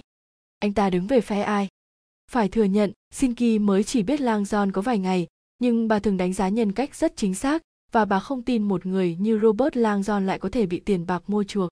Thế mà anh ta lại phá vỡ hợp đồng với chúng ta tối qua. Bây giờ, có vẻ như anh ta đang chạy quanh như một gã ma cả bông lên cơn. Hay anh ta bị thuyết phục bằng cách nào đó nên tin rằng những hành động của Georgie có ý nghĩa kép? Ý nghĩ ấy khiến bà dùng mình ớn lạnh. Không, bà tự chấn an mình. Ta biết tiếng tăm của anh ta quá rõ. Anh ta hơn thế nhiều. Lần đầu Sinki gặp Robert Lang John là bốn đêm trước trong khoang một chiếc máy bay vận tải C-130 được trưng dụng làm trung tâm điều phối di động của Tổ chức Y tế Thế giới. Mới chỉ hơn 7 giờ lúc máy bay đáp xuống Hanconfield, chưa đầy 15 dặm từ Cambridge, bang Massachusetts. Sinki không chắc mình trông đợi gì ở vị học giả lừng danh mà bà đã liên lạc qua điện thoại, nhưng bà vui sướng đến ngạc nhiên khi anh bước tự tin lên ván cầu để chui vào khoang sau máy bay và chào bà bằng một nụ cười vô tư. Tiến sĩ Sinki phải không ạ? Lang giòn bắt tay bà khá chặt, chào giáo sư, rất vinh dự được gặp anh. Tôi cũng rất hân hạnh, cảm ơn vì tất cả những gì bà đã làm. Lang John là một người đàn ông khá cao, có diện mạo tươi tắn của cư dân thành phố và giọng nói trầm. Xin kỳ bất ngờ khi thấy quần áo anh mặc lúc đó lại chính là trang phục lên lớp, áo khoác vải tuyết, quần kaki và dài lời đế mềm, dễ khiến người khác có ấn tượng rằng anh đã nhiều lần phải rời khỏi trường mà không được báo trước. Trông anh cũng trẻ và có dáng gọn hơn so với bà tưởng tượng, điều đó chỉ càng khiến Elizabeth nhớ tới tuổi tác của chính mình. Mình gần bằng tuổi mẹ anh ta. Bà mỉm cười mỏi mệt nhìn anh, cảm ơn vì anh đã tới, giáo sư. Lang Giòn ra hiệu về phía người cộng sự chẳng lấy gì làm hài hước, mà Sinki đã phái đi đón mình. Người bạn của bà đây chưa cho tôi nhiều cơ hội cân nhắc mọi việc. Không sao, tôi trả tiền cho anh ta làm việc đó mà. Cái bùa đẹp quá, Lang Giòn nói, mắt nhìn trước vòng cổ của bà. Lam Ngọc Thạch thì phải. Sinki gật đầu và cúi nhìn cái bùa bằng chất đá màu da trời của mình, được tạo tác thành biểu tượng con rắn quấn quanh cây gậy dựng đứng, biểu tượng hiện đại trong ngành y khoa. Và tôi tin chắc anh có biết nó được gọi là y hiệu, thương thần trượng hai hai biểu tượng của ngành y. Lang giòn đột ngột ngước lên như thể có gì đó muốn nói. Bà chờ đợi vâng. Rõ ràng nhận ra mình có phần bốc đồng. Anh mỉm cười nhã nhặn và đổi chủ đề. Vậy tại sao tôi lại có mặt ở đây? Elizabeth ra hiệu về phía khu vực thảo luận tạm thời chỗ một chiếc bàn thép không gì. Mời anh ngồi, tôi có việc cần anh xem xét. Lang giòn thong thả đi tới chỗ bàn, và elizabeth nhận thấy mặc dù vị giáo sư có vẻ tò mò với cuộc gặp bí mật này, nhưng anh không hề bối rối. Đây là một người luôn thấy thoải mái với chính mình. Bà tự hỏi liệu anh có còn thấy thành thơi một khi anh biết lý do được mời tới đây. Elizabeth mời lang giòn ngồi ổn định rồi không cần màu đầu, lấy ra cái vật mà bà cùng nhóm của mình đã tịch thu được từ một hộp tủ an toàn ở Florence chưa đầy 12 tiếng trước. Chờ lang John nghiên cứu cái ống hình trụ có chạm khắc nhỏ xíu một lúc lâu, Elizabeth mới nói vắn tắt những gì bà đã biết. Vật này là một trụ triện cổ có thể dùng để in. Nó mang theo một hình ảnh đặc biệt kinh khủng, một gã quỷ Saturn ba đầu cùng với một chữ duy nhất, Saliza. Saliza, lang John nói, là cách nói tiếng Latin để nhắc ta nhớ tới. Bảy trọng tội, Elizabeth nói, vâng, chúng tôi đã tìm hiểu về nó. Vâng. Giọng lang giòn có vẻ lúng túng. Có lý do gì bà muốn tôi xem xét thứ này không? Thực tế là có. Xin kỳ lấy lại cái ống trụ và bắt đầu lắc mạnh, làm viên bi chạy lạo xạo. Lang giòn ngơ ngác trước hành động của bà, nhưng anh chưa kịp hỏi, bà đang làm gì thì đầu mút cái ống trụ bắt đầu sáng lên, và bà chĩa nó vào một tấm cách nhiệt trên vách trước máy bay đã được dọn sạch nội thất. Lang giòn huýt sáo nhẹ và tiến lại phía hình ảnh được chiếu ra. Bức vực địa ngục của bot tỷ ly lang do nói dựa theo hỏa ngục của dante mặc dù tôi đoán có lẽ bà cũng đã biết rồi elizabeth gật đầu bà và đồng nghiệp đã xác định danh tính bức vẽ qua internet và rất ngạc nhiên khi biết đó là tác phẩm của Botticelli, một họa sĩ nổi danh với những kiệt tác sáng tạo, lý tưởng hóa như thần vệ nữ chào đời và câu chuyện mùa xuân. Xin kỳ yêu cả hai tác phẩm, mặc dù chúng đều mô tả sự sinh sôi nảy nở và sức sáng tạo của cuộc sống, điều chỉ càng khiến bà nhớ đến bi kịch không thể mang thai của mình tâm sự hối tiếc duy nhất trong cuộc đời đầy ý nghĩa của bà. Tôi hy vọng, Shinki nói, rằng anh có thể nói cho tôi biết về những biểu tượng ẩn giấu trong bức vẽ này. Lần đầu tiên trong buổi tối hôm nay, trông lang John tỏ ra bồn chồn. Có phải đó là lý do bà gọi tôi đến đây không? Tôi nghĩ, bà đã nói đó là một chuyện khẩn cấp. Xin làm ơn. Lang John thở dài kiên nhẫn. Tiến sĩ Shinki, nói chung, nếu bà muốn biết về một bức tranh cụ thể thì bà nên liên hệ với bảo tàng nơi lưu giữ tác phẩm gốc. Trong trường hợp này, đó phải là thư viện tông đồ của Vatican. Tòa thánh có rất nhiều chuyên gia siêu hạng ngành thánh tượng có khả năng. Tòa thánh rất ghét tôi. Lang John nhìn bà thẳng thốt, ghét bà ư, tôi cứ nghĩ mình là người duy nhất. Bà mỉm cười buồn bã. WHO thấy rõ rằng việc có sẵn các biện pháp tránh thai là một trong những chìa khóa giải quyết vấn đề sức khỏe toàn cầu, vừa để ngăn chặn các bệnh lây nhiễm qua đường tình dục như AIDS và cũng để kiểm soát dân số tổng thể. Nhưng tòa thánh lại cảm thấy hoàn toàn khác. Đúng vậy, họ bỏ ra rất nhiều công sức và tiền bạc truyền bá cho các nước thế giới thứ ba tin rằng phòng tránh thai là xấu xa. À, vâng, lang do nói kèm theo một nụ cười danh mãnh. Còn ai nói với thế gì ới về chuyện quan hệ tình dục tốt hơn một đám những cụ ông độc thân tuổi bát tuần nữa chứ? Xin Kỳ càng lúc càng thấy thích vị giáo sư này. Bà lắc lắc cái ống trụ để nạp lại năng lượng cho nó và sau đó chiếu hình ảnh lên tường lần nữa. Giáo sư, hãy nhìn kỹ hơn xem. Lang giòn bư ốc lại phía hình ảnh, chăm chú xem xét nó, trong lúc vẫn tiến lại càng lúc càng gần hơn. Đột nhiên, anh dừng phát lại. Thật lạ lùng, nó đã bị thay đổi. Không làm anh ta mất nhiều thời gian, phải. Và tôi muốn anh cho tôi biết những chỗ thay đổi mang ý nghĩa gì. Lang giòn im lặng, nhìn khắp toàn bộ hình ảnh, dừng lại để ghi ra 10 chữ cái đọc thành cát so va sau đó là chiếc mặt nạ dịch hạch, rồi cả câu trích dẫn lạ lùng ở quanh rìa nói về đôi mắt chết chóc. Ai đã làm việc này? Lang giòn hỏi, nó từ đâu mà ra? Nói thật, lúc này anh biết càng ít càng tốt. Điều tôi hy vọng là anh có thể phân tích những thay đổi này và cho chúng tôi biết chúng mang ý nghĩa gì. Bà ra hiệu về phía chiếc bàn ở góc. Ở đây ư?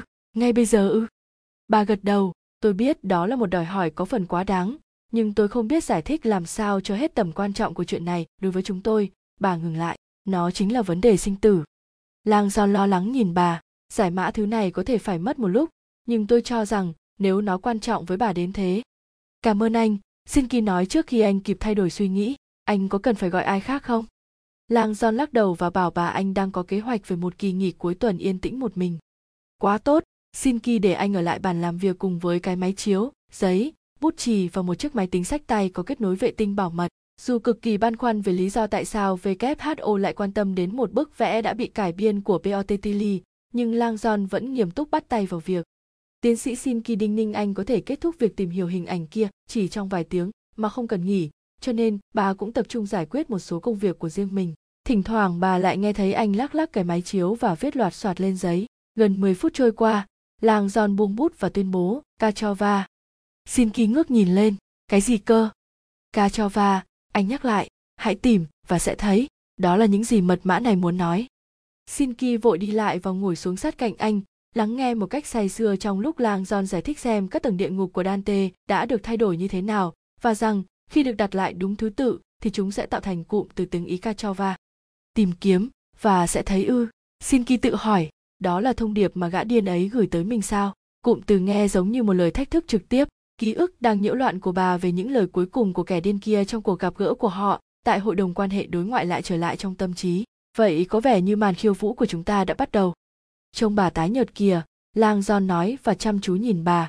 Tôi đoán đây không phải là thông điệp bà mong đợi phải không?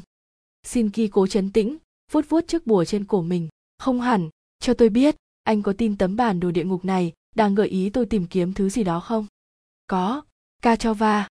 Và nó gợi ý tôi tìm ở chỗ nào? Lang John xoa xoa cầm mình trong khi các nhân viên WHO khác bắt đầu quay lại xung quanh, vẻ háo hức chờ nghe thông tín, không nói gì nhiều không hề, mặc dù tôi có ý tưởng về chỗ bà nên bắt đầu. Nói cho tôi biết đi, xin Ki yêu cầu, có vẻ ép buộc hơn mức Lang Giòn nghĩ. Chà, bà cảm thấy phở lo Florence ở Ý, thế nào? Xin Ki đờ người, phải cố hết sức không thể hiện phản ứng gì, nhưng các nhân viên của bà thì khả năng kiềm chế không bằng. Tất cả bọn họ cùng nhìn nhau thẳng thốt một người vừa lấy điện thoại và bấm số một người khác vội vàng bước qua cửa tới phía trước máy bay lang giòn ngơ ngác tôi đã nói gì à chắc chắn rồi xin ki nghĩ điều gì khiến anh nói đó là florence kachova anh đáp lại nhanh nhẹn kể lại bí mật đã có từ lâu liên quan đến bức tranh tường của Vasari tại cung điện Vecchio. Đích thị là Florence, xin kỳ nghĩ, cảm thấy đã nghe đủ. Rõ ràng, không thể là trùng hợp ngẫu nhiên khi kẻ thù của bà lại nhảy lầu tự sát cách cung điện Vecchio ở Florence chưa đầy ba dãy nhà. Giáo sư, bà nói, khi tôi cho anh thấy lá bùa của tôi lúc trước và gọi đó là một thương thần trượng, anh sững lại, như thể anh muốn nói gì đó, nhưng khi đó anh do dự và dường như đã thay đổi suy nghĩ. Anh định nói điều gì? Lang do lắc đầu, không có gì cả, chuyện vớ vẩn thôi. Thỉnh thoảng thói quen nghề nghiệp làm tôi có chút độc đoán. Xỉn Kỳ nhìn xoáy vào mắt anh, tôi hỏi bởi vì tôi cần biết tôi có thể tin được anh không anh định nói gì nào lang giòn nuốt khan và hắng giọng không liên quan lắm nhưng bà nói lá bùa của bà là một ủ tượng y học cổ đúng là vậy nhưng khi bà gọi nó là thương thần trượng bà đã mắc phải một nhầm lẫn rất phổ biến. Thương thần trượng có hai con rắn trên một cây gậy và có cánh ở trên đỉnh. Chiếc bùa của bà chi có một con rắn và không có cánh. Biểu tượng của bà gọi là cây gậy alepiu lang giòn nghiêng đầu ngạc nhiên. Vâng rất chính xác. Tôi biết, tôi chỉ kiểm tra mức độ thành thực của anh thôi. Sao cơ? Tôi tò mò muốn biết liệu anh có nói cho tôi biết sự thật hay không, cho dù điều đó có thể khiến tôi khó chịu đến đâu. Nghe có vẻ như tôi không qua được bài kiểm tra đừng làm như vậy lần nữa. Hoàn toàn trung thực là cách duy nhất anh và tôi có thể làm việc với nhau trong vụ này. Làm việc với nhau ư? Chúng ta vẫn chưa kết thúc ở đây à? Chưa. Thưa giáo sư, chúng ta chưa kết thúc. Tôi cần anh đến phở lozensi để giúp tôi tìm một thứ. Lang giòn nhìn sững mà không tin nổi. Tối nay sao? Tôi e là như vậy. Tôi chưa nói với anh về bản chất nghiêm trọng thật sự của tình huống này. Lang Giòn lắc đầu. Bà nói gì với tôi không thành vấn đề. Tôi không muốn bay đến Phở florence tôi cũng vậy bà đanh giọng nhưng rất tiếc thời gian của chúng ta đang cạn dần chương 62 Mặt trời giữa trưa chiếu lên phần nóc khá trang nhã của đoàn tàu Zek Argento cao tốc ở Ý khi nó lao về phía bắc, cắt thành một đường cong yêu kiều qua vùng nông thôn Tucan. Mặc dù đang rời khỏi Florence với vận tốc 174 dặm mỗi giờ, nhưng đoàn tàu mũi tên bạc gần như không hề tạo ra tiếng ồn. Những tiếng lanh canh nhẹ nhẹ lặp đi lặp lại cùng chuyển động, lắc lư khe khẽ của nó, đem lại cảm giác khá dễ chịu cho hành khách. Với Robert Langdon, một tiếng đồng hồ vừa qua là khoảng thời gian mờ mịt. Lúc này, trên đoàn tàu cao tốc Jack Argento, Langdon, Siena và bác sĩ Fezit ngồi ở một trong những salotini riêng, loại buồng nhỏ hạng nhất có bốn ghế dạ và một bàn gấp. Fezit đã dùng thẻ tín dụng của mình mua toàn bộ buồng, cùng với bánh mì kẹp và nước khoáng. Những thứ Langdon và Siena ngấu nghiến hết sạch sau khi đã rửa ráy trong phòng vệ sinh cạnh buồng riêng của họ. Khi cả ba người ổn định chỗ để thực hiện chuyến đi bằng tàu hỏa dài 2 tiếng tới Verni bác sĩ Fezit lập tức nhìn đăm đăm chiếc mặt nạ người chết của Dante nằm trên mặt bàn ở giữa họ, trong cái túi ziploc. Chúng ta cần biết chính xác chiếc mặt nạ này chỉ dẫn chúng ta tới nơi nào ở Verni Và phải thật nhanh, Sena nói thêm, giọng cô đầy khẩn trương có lẽ đó là hy vọng duy nhất của chúng ta nhằm ngăn chặn đại dịch của Georgie. Khoan đã, Lang John nói, chặn một tay lên trước mặt nạ. Anh đã hứa một khi chúng ta an toàn lên được đoàn tàu này, sẽ cho tôi một số câu trả lời về mấy ngày qua. Cho tới giờ, tất cả những gì tôi biết là WHO đã tuyển mộ tôi tại Cambridge để giúp giải mã bức vực địa ngục của Georgie. Ngoài ra, anh chưa nói gì với tôi cả. Bác sĩ Fezit trở mình vẻ không thoải mái và lại bắt đầu gãi những chỗ mẩn ngứa trên mặt và cổ tôi có thể nhận thấy anh đang thất vọng ông ta nói tôi biết chắc rất khó chịu khi không nhớ được những gì đã xảy ra nhưng nói theo y khoa ông ta liếc nhìn sienna để xác nhận và sau đó nói tiếp tôi đề nghị anh đừng tiêu tốn năng lượng cố nhớ lại những tình tiết mà anh không thể nhớ. Với các nạn nhân bị chứng mất trí nhớ, tốt nhất là để những điều đã quên chìm và quên lãng luôn. Vậy à lang giòn cảm thấy bực bội. Trả ra làm sao cả. Tôi cần một vài câu trả lời. Tổ chức của anh đưa tôi tới ý, nơi tôi bị bắn và đánh mất vài ngày của đời mình. Tôi muốn biết việc đó xảy ra như thế nào. Robert sienne dịu dàng nói xen vào. Cô trấn an anh. Bác sĩ fezit nói đúng hoàn toàn không tốt cho anh khi thông tin dồn dập đến cùng một lúc. Hãy nghĩ đến những tình tiết nhỏ mà anh thật sự nhớ được. Người phụ nữ tóc bạc tìm và sẽ thấy những cái xác quằn quại trong bức vực địa ngục, các hình ảnh đan sen trong tâm trí. Anh thành một chuỗi hồi tưởng lộn xộn, không thể kiểm soát nổi khiến cho anh gần như mất hết năng lực. Nếu bác sĩ Fezit kể lại mấy ngày qua, gần như chắc chắn ông ấy sẽ khơi gợi được những ký ức khác và các ảo giác của anh có thể bắt đầu trở lại. Chứng mất trí nhớ cũ là một trạng thái đáng sợ kích thích những ký ức nhầm chỗ có thể cực kỳ nguy hiểm cho tâm thần.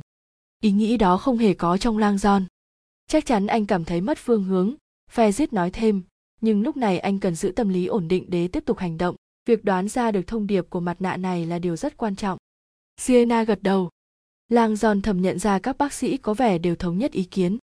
Lang giòn ngồi im lặng, cố gắng chế ngự những cảm giác bất an của mình. Gặp một người hoàn toàn xa lạ và nhận ra thực tế bạn đã biết người đó vài ngày rồi là một cảm giác rất lạ. Lại nữa lang giòn nghĩ có gì đó hơi quen quen trong đôi mắt của anh ta. Giáo sư Fezit nói đầy cảm thông. Tôi có thể thấy anh không tin tưởng tôi, và điều này hoàn toàn dễ hiểu nếu xét đến tất cả những gì anh đã trải qua. Một trong những hiệu ứng phụ phổ biến của chứng mất trí nhớ là đang nghi nhẹ và ngờ vực. Có lý đấy lang giòn nghĩ, bởi lẽ tôi thậm chí còn không thể tin vào trí não của mình. Nói đến đa nghi siena đùa, rõ ràng cố gắng làm dịu không khí anh robert đã nhìn thấy tình trạng phát ban của anh và nghĩ anh bị nhiễm dịch hạch. Đôi mắt sưng mọng của Fezit mở to và ông ta cười phá lên. Chỗ phát ban này á, tin tôi đi. Giáo sư, nếu tôi bị dịch hạch, tôi sẽ không điều trị bằng kháng sinh histamine bày bán tự do đâu. Ông ta móc một tuyếp thuốc nhỏ trong túi và đưa cho lang giòn quả nhiên, đó là một tuyếp kem chống ngứa chuyên trị các phản ứng dị ứng còn một nửa. Tôi xin lỗi về chuyện đó, lang giòn nói. Cảm thấy ngớ ngẩn. Ngày dài quá mà. Không sao cả.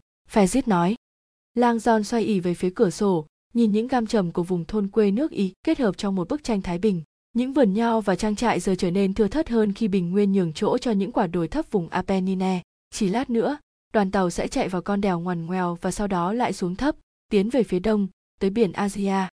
Mình đang tới Verni, anh thầm nhủ, để tìm kiếm một đại dịch.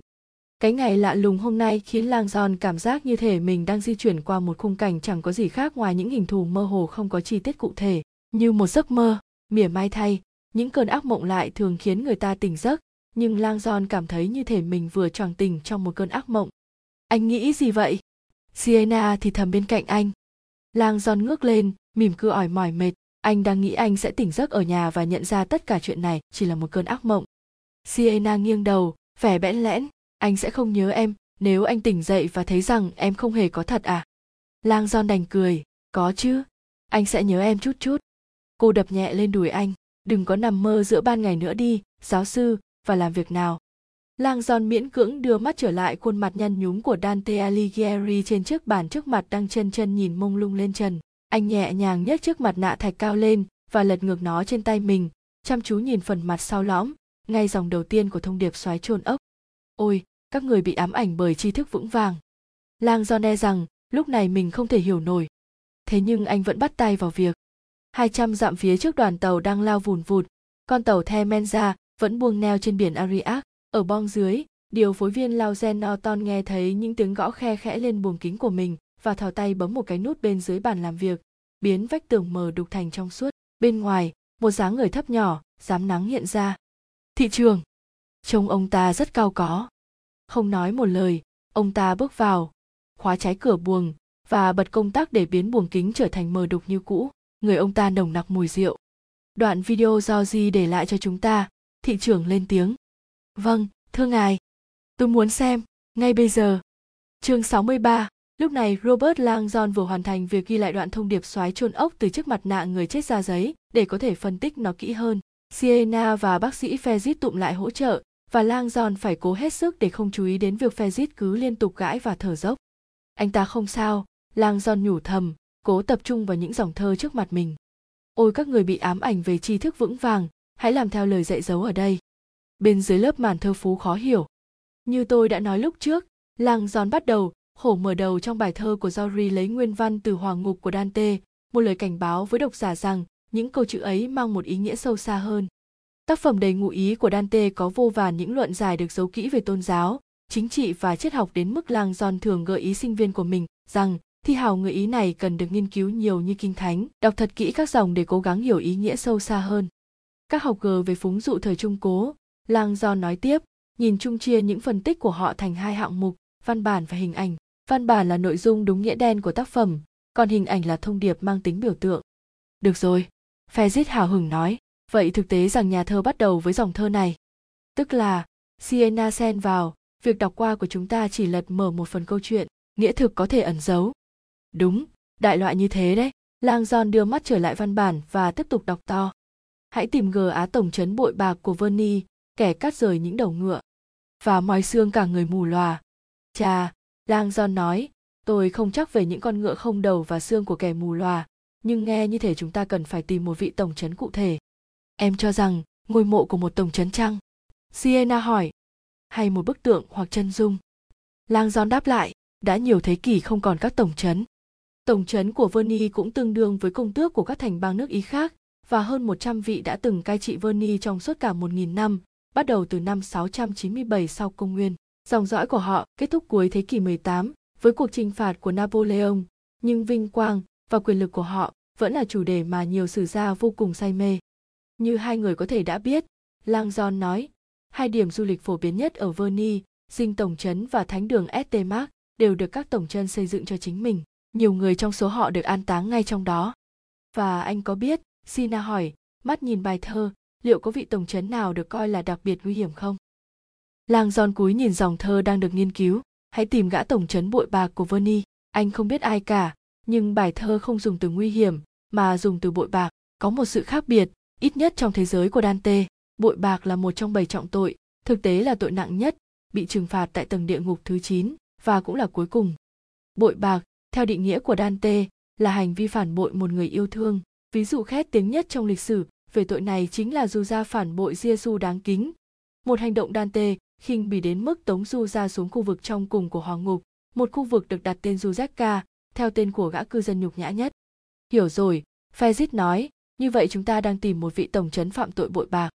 Siena gật đầu tán thành, điều đó sẽ giúp chúng ta hạn chế được danh sách khả năng, cô ngừng lại, mắt nhìn văn bản. Nhưng dòng tiếp theo này một vị tổng trấn cắt rời những đầu ngựa à? Cô ngước mắt nhìn lang John, có vị tổng trấn nào cắt đầu ngựa không?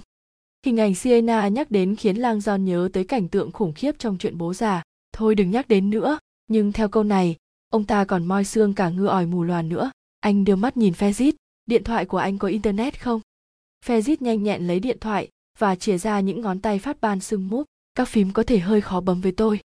Để tôi, Sienna nói, nhận lấy chiếc điện thoại của ông ta. Tôi sẽ tìm kiếm các vị tổng trấn Verni liên quan đến những con ngựa mất đầu và xương của người mù lòa cô bắt đầu bấm rất nhanh trên bàn phím nhỏ xíu lang john đọc lại bài thơ lần nữa và sau đó tiếp tục đọc to hãy quỳ gối bên trong bảo quán mạ vàng của tri thức thánh thiêng và áp tai xuống mặt đất lắng nghe tiếng nước nhỏ giọt tôi chưa bao giờ nghe nói đến một bảo quán Fezit nói. Đó là một từ cổ mang nghĩa đền thờ được các nàng thơ bảo vệ. Lang Giòn đáp thời kỳ của người hy lạp cổ. Một bảo quán là nơi những người được khai sáng tụ họp để chia sẻ các ý tưởng và thảo luận về văn chương âm nhạc và nghệ thuật. Bảo quán đầu tiên do Ptolemy xây dựng tại Thư viện Alexandria nhiều thế kỷ trước công nguyên, và sau đó hàng trăm bảo quán mọc lên khắp thế giới.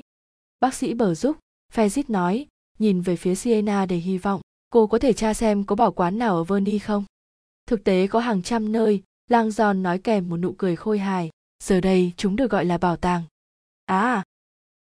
Fezit đáp lại, tôi đoán chúng ta sẽ phải quét qua một mạng lưới rộng hơn đây sienna vẫn bấm vào điện thoại không hề cảm thấy phiền phức vì có quá nhiều nhiệm vụ mà rất bình tĩnh xem danh sách liệt kê được rồi vậy là chúng ta tìm một bảo tàng nơi có thể lần ra một vị tổng trấn chặt đầu ngựa và moi xương người mù lòa robert có bảo tàng đặc biệt nào có thể là nơi đáng tới xem không lang gian đã nghĩ đến tất cả các bảo tàng nổi tiếng nhất của verni galerie del academia carezonico cung điện gia xí bộ sưu tập Behigu, bảo tàng Coze, nhưng không nơi nào phù hợp với mô tả cả. Anh nhìn lại văn bản. Hãy quỳ gối bên trong bảo quán mạ vàng của tri thức thánh thiêng. Lang giòn nhăn nhó mỉm cười. Verni không có một bảo tàng nào phù hợp hoàn toàn với khái niệm bảo quán mạ vàng của tri thức thánh thiêng cả. Cả Fezit và Siena đều nhìn anh đầy trông đợi. Thành đường ST, Mark, anh tuyên bố, nhà thờ lớn nhất tại Verni. Fezit có vẻ không chắc chắn lắm. Nhà thờ đó là một bảo tàng à? Lang John gật đầu, giống như bảo tàng Vatican, và thêm nữa, nội thất của ST, Mark nổi tiếng vì được trang trí toàn bộ bằng gạch ốp làm từ vàng đặc, một bảo quán mạ vàng, Siena nói, nghe phấn khích thấy rõ. Lang John gật đầu, tin chắc rằng ST, Mark chính là đền thờ mạ vàng được nhắc đến trong bài thơ. Trong nhiều thế kỷ, người dân Verni gọi ST, Mark là nhà thờ vàng, và Lang John xem nội thất của nơi này là tráng lệ nhất so với bất kỳ nhà thờ nào trên thế giới. Bài thơ nói quỳ ở đó, Fezit nói, và nhà thờ chính là nơi rất hợp lý để quỳ. Siena lại bấm nhoai nhoái, tôi sẽ thêm ST, Mark vào lệnh tìm kiếm, đó nhất định phải là nơi chúng ta cần tìm kiếm vị tổng trấn. Lang John biết họ sẽ tìm ra không thiếu các vị tổng trấn tại ST Mark, nơi, theo đúng nghĩa đen, chính là thánh đường của các tổng trấn. Anh cảm thấy thêm phấn chấn khi đưa mắt trở lại bài thơ. Hãy quỳ gối bên trong bảo quán mạ vàng của tri thức thánh thiêng và áp tai xuống mặt đất, lắng nghe tiếng nước nhỏ giọt. Tiếng giọt nước nhỏ giọt à? Lang giòn thắc mắc, có nước bên dưới ST Mark không nhỉ? Anh nhận ra câu hỏi này thật ngớ ngẩn. Toàn bộ thành phố này có nước bên dưới, mọi tòa nhà ở Verny đều đang chìm dần vào thấm nước. Lang giòn hình dung ra tòa thánh đường và cố gắng nghĩ xem chỗ nào bên trong có thể quỳ để nghe được tiếng nước nhỏ giọt. Và một, khi nghe thấy nó chúng ta cần làm gì chứ? Lang Don nhìn lại bài thơ và đọc nốt thật to. Hãy lần sâu vào tòa cung điện bị chìm. Vì ở đây, trong bóng tối, con quái vật trốn địa phủ chờ đợi, lặn ngụp trong thứ nước đỏ như máu của cái đầm không hề phản chiếu ánh sao được rồi lang Don nói cảm thấy lo âu trước hình ảnh ấy rõ ràng chúng ta lần theo tiếng nước nhỏ giọt tới một cung điện bị chìm nào đó phe rít gãi mặt trông rất lo lắng còn quái vật trốn địa phủ là sao ở bên dưới mặt đất sienna nói các ngón tay cô vẫn thao tác trên điện thoại địa phủ có nghĩa là bên dưới mặt đất phần nào đó đúng lang do nói mặc dù từ này có hàm nghĩa lịch sử khác thường gắn với truyền thuyết về quái vật. Địa phủ là một hạng mục gồm các vị thần và quái vật trong thần thoại, Ezinie, Hecate và Medusa chẳng hạn. Chúng được gọi là địa phủ bởi vì chúng sống bên dưới lòng đất và gắn với địa ngục. Lang John ngừng lại. Xa xưa, chúng trồi lên từ lòng đất và xuất hiện trên mặt đất để trả thù thế giới loài người. Im lặng kéo dài và Lang John cảm thấy tất cả bọn họ đều nghĩ đến cùng một thứ. Con quát vật địa phủ này chỉ có thể là đại dịch của do gì. Vì ở đây, trong bóng tối, con quái vật trốn địa phủ chờ đợi lặn ngụp trong thứ nước đỏ như máu của cái đầm không hề phản chiếu ánh sao nhân tiện lang john nói cố gắng tập trung vào vấn đề rõ ràng chúng ta đang tìm kiếm một địa điểm dưới lòng đất nơi ít nhất cũng giải thích cho dòng thơ cuối cùng nói đến cái đầm không hề phản chiếu ánh sao hay lắm sienna nói giờ đã rời mắt khỏi chiếc điện thoại của fezit nếu một cái đầm ở dưới lòng đất thì nó không thể phản chiếu bầu trời nhưng verni này có các đầm nước ngầm dưới lòng đất không nhỉ anh không biết cái nào cả Lang John đáp lời, nhưng một thành phố được xây dựng trên nước thì có lẽ có vô khối khả năng. Nếu đầm nước trong nhà thì sao? Sienna bất ngờ hỏi, mắt nhìn cả hai, bài thơ nói đến bóng tối của cung điện bị chìm. Lúc trước anh nói rằng dinh tổng trấn được nối thông với thánh đường, phải không nào? Điều đó có nghĩa là các công trình ấy có rất nhiều điểm mà bài thơ nhắc đến, một bảo quán của tri thức thánh thiêng, một cung điện liên quan đến các vị tổng trấn, và tất cả đều tọa lạc ngay tại đây trên đầm nước lớn của Verni, ở mực nước biển. Lang Giòn suy nghĩ phân tích này, em nghĩ cung điện bị chìm trong bài thơ chính là sinh tổng trấn à? Tại sao lại không chứ? Bài thơ bảo chúng ta trước hết quỳ ở thánh đường ST, Mark, sau đó theo tiếng nước nhỏ giọt, có lẽ tiếng nước dẫn tới cánh cửa tiếp theo đến dinh tổng trấn, nó có thể có phần nền chìm dưới lòng đất hay gì đó. Lang Giòn đã tới tham quan sinh tổng trấn nhiều lần và biết rằng nó rất rộng, là một quần thể nhiều tòa nhà, cung điện này chứa một bảo tàng quy mô lớn, một mê cung thực sự gồm nhiều gian phòng, buồng và sân, và cả một mạng lưới nhà tù rộng đến mức phải bố trí trong nhị yếu tòa nhà. Có thế em nói đúng, lang Giòn nói, nhưng mò mẫm tìm kiếm một cung điện như thế sẽ mất vài ngày anh gợi ý chúng ta làm đúng như bài thơ bảo trước tiên chúng ta tê thánh đường st mark và tìm mộ hoặc tượng của vị tổng trấn bê bạc, sau đó chúng ta quỳ xuống. Còn sau đó, siena hỏi. Còn sau đó, lang John thở dài nói, chúng ta cầu nguyện để nghe được tiếng nước nhỏ giọt và dẫn chúng ta tới đâu đó. Trong khoảnh khắc im lặng tiếp theo, lang John hình dung ra bộ mặt đầy lo âu của elizabeth sinki như anh nhìn thấy trong ảo giác, kêu gọi anh từ bên kia dòng nước. Thời gian rất gấp, hãy tìm và sẽ thấy. Anh tự hỏi giờ sinki ở đâu? Và liệu bà ấy có ổn không? Những tên lính mặc đồ đen rõ ràng lúc này nhận ra rằng lang và sienna đã trốn thoát, còn bao lâu nữa cho tới khi chúng đuổi theo sau bọn mình. Khi đưa mắt nhìn lại bài thơ, lang cố chống lại trạng thái kiệt sức. Anh nhìn dòng thơ cuối cùng, và một ý nghĩ khắc vụt đến với anh. Anh tự hỏi có nên nêu ra không? Cái đầm không hề phản chiếu anh sao. Có lẽ không thích hợp với cuộc tìm kiếm của họ. Nhưng anh quyết định vẫn nói ra, tôi cần nói đến một điểm khác. Sienna ngước mắt khỏi điện thoại di động ba phần bộ thần khúc của dante lang do nói hỏa ngục luyện ngục và thiên đường tất cả đều kết thúc với cùng một từ siena tỏ ra ngạc nhiên. Đó là từ gì vậy? Fezit hỏi. Lang giòn chỉ xuống cuối văn bản mà anh đã viết lại cũng chính là từ kết thúc bài thơ này. Sao? Anh nhấc chiếc mặt nạ người chết của Dante lên và chỉ vào chính giữa xoáy chôn ốc. Cái đầm không hề phản chiếu ánh sao. Thêm nữa, Lang Giòn tiếp tục, trong đoạn kết của hỏa ngục, chúng ta thấy Dante nghe tiếng nước nhỏ giọt bên trong một vực thẳm và theo âm thanh đó đi qua một lối mở dẫn ông ra khỏi địa ngục. Fezit hơi tái mặt, lạy chúa. Vừa lúc đó, một luồng không khí ong tai ùa vào khoang tàu khi đoàn tàu Jack Argento lao mình vào đường hầm xuyên núi. Trong bóng tối, làng Giòn nhắm mắt lại và cố để cho tâm trí mình thư giãn do gì có lẽ là một gã cuồng, anh nghĩ bụng, nhưng chắc chắn hắn hiểu rất rõ về Dante. Chương 64, Lauren Norton cảm thấy nhẹ cả người. Thị trường đã thay đổi suy nghĩ về việc xem đoạn video của Georgie. Norton thọc tay vào túi lấy chiếc thẻ nhớ đỏ thẫm, rồi cắm vào máy tính của mình để cho ông chủ xem. Sức nặng từ thông điệp quái đàn dài 9 phút của Georgie vẫn đang ám ảnh Norton và anh ta rất nôn nóng muốn có thêm người khác cùng xem thứ đó. Việc này sẽ không còn là trách nhiệm của mình nữa. Norton nín thở khi bắt đầu cho chạy đoạn video. Màn hình tối sầm và tiếng nước vỗ nhẹ nhẹ tràn ngập trong gian phòng. Máy quay di chuyển qua màn xương đỏ của cái hang ngầm và mặc dù thị trường không lộ ra phản ứng rõ rệt nào, Norton vẫn cảm thấy ông ta hoảng hốt và sững sờ. Máy quay tạm ngừng di chuyển về phía trước, xoay xuống đầm, rồi lao thẳng xuống nước, chìm sâu vài mét cho tới khi hiện ra tấm biển titan nhãn bóng bát viết chặt xuống nền. Tại nơi này, vào ngày này, thế giới thay đổi mãi mãi. Thị trường hơi nao núng, ngày mai ông ta thì thào mắt nhìn vào ngày giờ trên đoạn video và chúng ta có biết nơi này là chỗ nào không norton lắc đầu giờ máy quay lia sang trái để lộ ra cái túi nhựa chứa thứ chất lỏng sền sệt màu vàng nâu trời đất quỷ thần ơi thị trường kéo một chiếc ghế lại và ngồi xuống mắt đăm đăm nhìn cái bong bóng lập lờ giống như một quả bóng bay được cột lại dưới nước cả gian phòng chìm trong bầu im lặng ngột ngạt khi đoạn video tiếp tục chạy một lát sau màn hình tối om và sau đó một bóng đen mũi hình mỏ chim quái lạ xuất hiện trên vách hang và bắt đầu nói bằng thứ ngôn ngữ bí ẩn. Ta là vong linh. Nếu ngươi đang xem đoạn phim này, tức là cuối cùng linh hồn ta đã yên nghỉ. Bị xua đuổi xuống dưới mặt đất, ta đành phải nói chuyện với thế giới từ sâu thẳm trong lòng đất, lẩn trốn đến lòng hang tăm tối này, nơi thứ nước đỏ như máu tích tụ trong cái đầm không một ánh sao phản chiếu. Nhưng đây là thiên đường của ta nơi nuôi dưỡng hoàn hảo đứa con yếu ớt của ta. hoàng ngục. Thị trưởng ngước lên Hoàng ngục à? no ton nhún vai, như tôi đã nói, rất đáng ngại. Thị trưởng đưa mắt nhìn lại màn hình, chăm chú theo dõi. Cái bóng đen mũi hình mỏ chim tiếp tục nói vài phút liền, diễn giải về đại dịch, về nhu cầu sàng lọc dân số, về vai trò vẻ vang của hắn trong tương lai, về cuộc chiến của hắn chống lại những kẻ ngu dốt đang tìm cách ngăn cản hắn, và về một vài đối tượng trung thành nhận ra rằng hành động quyết liệt là cách duy nhất để cứu lấy cả hành tinh. Cho dù cuộc chiến tranh có về cái gì, thì cả buổi sáng nay Norton vẫn đang tự hỏi liệu con sốc Tium có đang chiến đấu nhầm phe.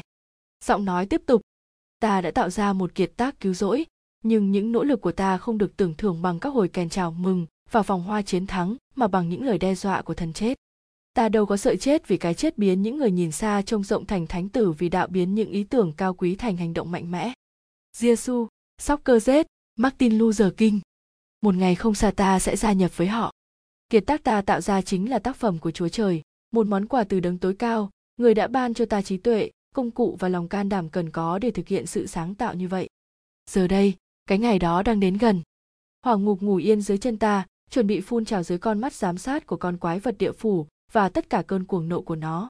Mặc dù kỳ công của ta cao quý, nhưng cũng như các người, ta không phải là kẻ xa lạ với tội lỗi. Thậm chí ta còn phạm phải tội lỗi sâu xa nhất trong bảy trọng tội. Sự cám dỗ cô độc nơi rất ít kẻ có thể tránh khỏi. Thói kiêu hãnh. Bằng cách ghi hình lại thông điệp này, ta đã gục ngã trước cám dỗ ghê gớm của lòng kiêu hãnh vì háo hức bảo đảm rằng cả thế giới sẽ biết đến công trình của ta. Và tại sao lại không chứ? Loài người cần biết rõ nguồn gốc sự cứu rỗi của chính mình. Tên tuổi của người đã đóng chặt mãi mãi những cánh cổng toang hoác của địa ngục.